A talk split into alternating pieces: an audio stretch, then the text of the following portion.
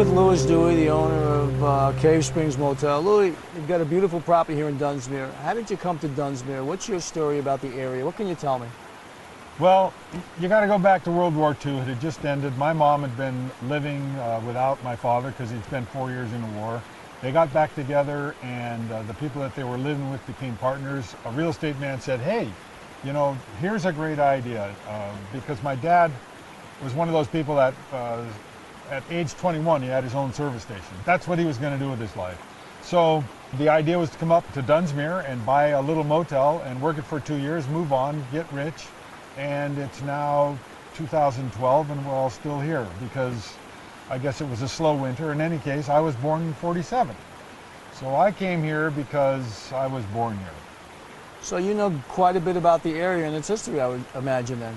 Yeah, I'm actually uh, an authority on orally imputed empirical evidence, um, meaning I've heard a lot of stories, a lot of stories. Tell me about some of these stories that you might have, you want to share with us. The one that always sticks in my imagination is the earliest, one of the earliest fables that I ever heard about, or stories, or whatever. But anyway, uh, my, my, my parents would, would talk, and I would overhear uh, them talking about Uh, people who had gone into a cave and never come back.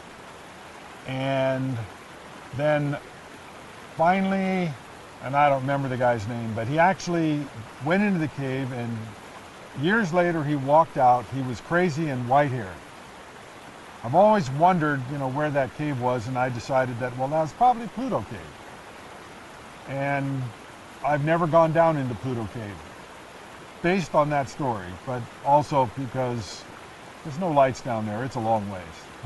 In this area specifically, uh, are there any caves or entrances that you know of that people have uh, hiked into or talked about, where they found, where maybe ph phenomenal uh, evidence might have occurred? There are huge numbers of caves around this area. Most of them are lava tubes.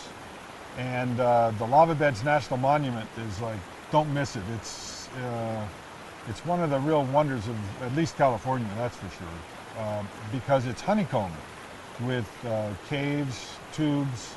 Um, they've got a, an incredible uh, exploratory cave that's uh, all lit up, and it talks about all the different features of caves. Um, but there are still caves in the lava beds that people haven't found, that are that are unexplored. Um, between here and there, if you go on the that was on the that's on the north side of the mountain. As you work your way to the west side of the mountain, there's more lava tubes. Pluto Cave is one of those lava tubes. There's uh, several other caves that we used to be able to just stop on right alongside the road, go down and walk into. Um, they have those all blocked off now. People are. People are more fearful today than they used to be, and they don't want to be liable and whatever. They're trying to get other people from being injured. There are a bunch of not, not so ex extravagant caves, but like Cave Springs. Cave Springs is named because we have a cave. Uh, you can walk in the Cave Springs. It's probably bigger, no bigger than like your kitchen or anybody else's kitchen. It, it's just a little cave. You can walk in and walk all around it, and and you're done. I mean, it, it's there. But uh, one time I did have a, a very enjoyable story and a very fun experience. Uh, a woman who had, uh, and, and her children, uh, had been staying in the area and in Mount Shasta and McLeod, and she got to Cave Springs and said, can I stay here longer? I have not felt safe for a long, long time.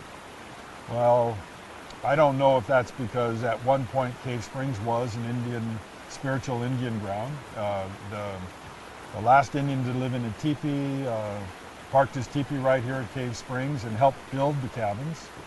And she said that, well, one of the reasons I feel safe is because I I found your cave, and I could see the gargoyles that were symbolic protecting the cave, because when the world was populated with spirits and people and they could move back and forth between the realms, this was a portal into the spirit world. As the world accepted that less and less, why then the portal got tighter and tighter and closed up. She says, I can tell it hasn't been used in, in, in many, many years. But nevertheless, she still felt safe here. Uh, the other series of, um, of caves that are, that are in this area, or people call them caves because they actually, well, they are a, a cave, but they're not, they're not very big. They're basically tall enough you can stand up in at the beginning, and they go back in to the mountain about sixty, seventy, eighty feet, something like that. Um, and they are filled with gravel along the bottom. So the other set of caves that have been receiving a, a lot of attention, especially uh, just recently, uh, is actually the, um, the source of water for, for, for Dunsmuir. And the reason that it's been receiving a lot of attention is because there's a, a bottling company that just reopened. It had been already uh, um, certified as, as spring water, but for some reason they changed uh, the rules. They had to go back and give it, have it recertified, so they had to go back and research uh, the water source. And the water source for Dunsmuir is actually part of a, a mile-wide aquifer, uh, and, and it's the south end of the aquifer. It's called Mossbrae Falls. Mossbrae Falls is made of seventeen springs, and the top uh, four springs are capped, and the water goes into a little eight, little eight, that goes into eight-inch pipes, which flow out into a fourteen-inch pipe, comes down, drops into a weir, and a twelve-inch pipe of pure spring water flows out of that, and that's what you drink when you turn on your taps and water. Well, the first user on that set of pipes is the bottling company, so they can bottle quote-unquote spring water. It's interesting because the source of this water, you can't, you can't prove it, but everybody just knows there's nothing else that's logical, and it happens all around the mountain, is from the glaciers on Mount Shasta. There are five glaciers on Mount Shasta to this day. Now, wasn't this area years back uh, the property of the Shasta Springs Resort, which was uh, where Shasta water was, where the, the rich and elite would go to that property to drink the sparkling, yes, effervescent water? Yeah, that was, um, and they, and I think they bottled it too. And there's a it, bottling just uh, just north of us uh, in Shasta Retreat. So when you're in your cabin, you can look down and you can see Shasta Retreat. There's two more springs, and there's soda water at the cave too. Naturally carbonated soda water coming up out of the ground. And this is what was happening, and still is happening, uh, on the old Shasta Springs. It's now the Saint Germain Foundation. But uh, you can see pictures where they had a resort uh, at that the entrance to the resort was the railroad tracks. And you, you rode the train up, got off, there was a big fountain and uh, little spigots coming out. You could fill your glass, it was all free soda water. Uh, a nice gift shop, uh, and they had geysers. They had more water coming out of this aquifer, uh, but it was coming out up much higher, and they ran it in pipes uh, down the hill, so the pressure built up, and then they just pointed these uh, nozzles straight up in the air. So when I was a kid, uh, it was still closed, but I could walk up the tracks, and you could see you were getting there because here were these geysers shooting water straight up in the air. It was just a real fun kind of place. And then they had a tram. Uh, the tram was level, of course, but it went up a forty-five degree angle, and that, that's how you got from the train track. You went up the tram, and then you got to the resort, and they had motels and dining rooms and stuff like that well, up was, at the top of the hill. Well, it was interesting, through my research of the legend of J C Brown, which brought me up here, Louis, to, to research this.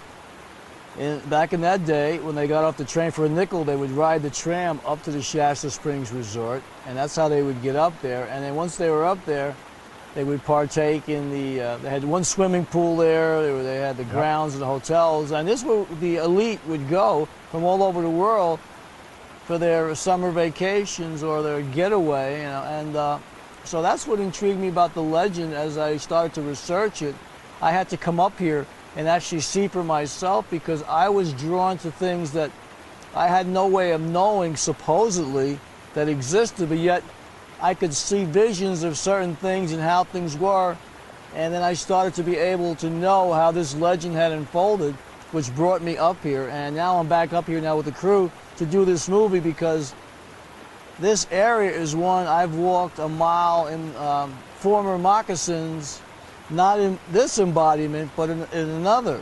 Yeah. And that's what drew me here to this, this area, because I know there's a lot of things here, but I wanted to not only have my story about past life experiences, but the story of the area and why people write books that this is a mystical area, a magical area, and that there are many spiritual occurrences that have happened here.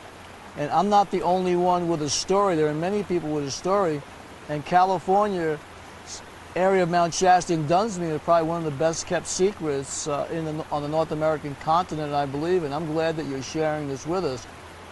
What I was drawn to is not only the Shasta Springs Resort from past life experience, but some of the things that were explained in the legend of uh, J C Brown that I was now retracing those steps to find. But there were caves in this legend, there were things that were fo found, and I was in tune to going back almost to the scene of my time to do a second expedition.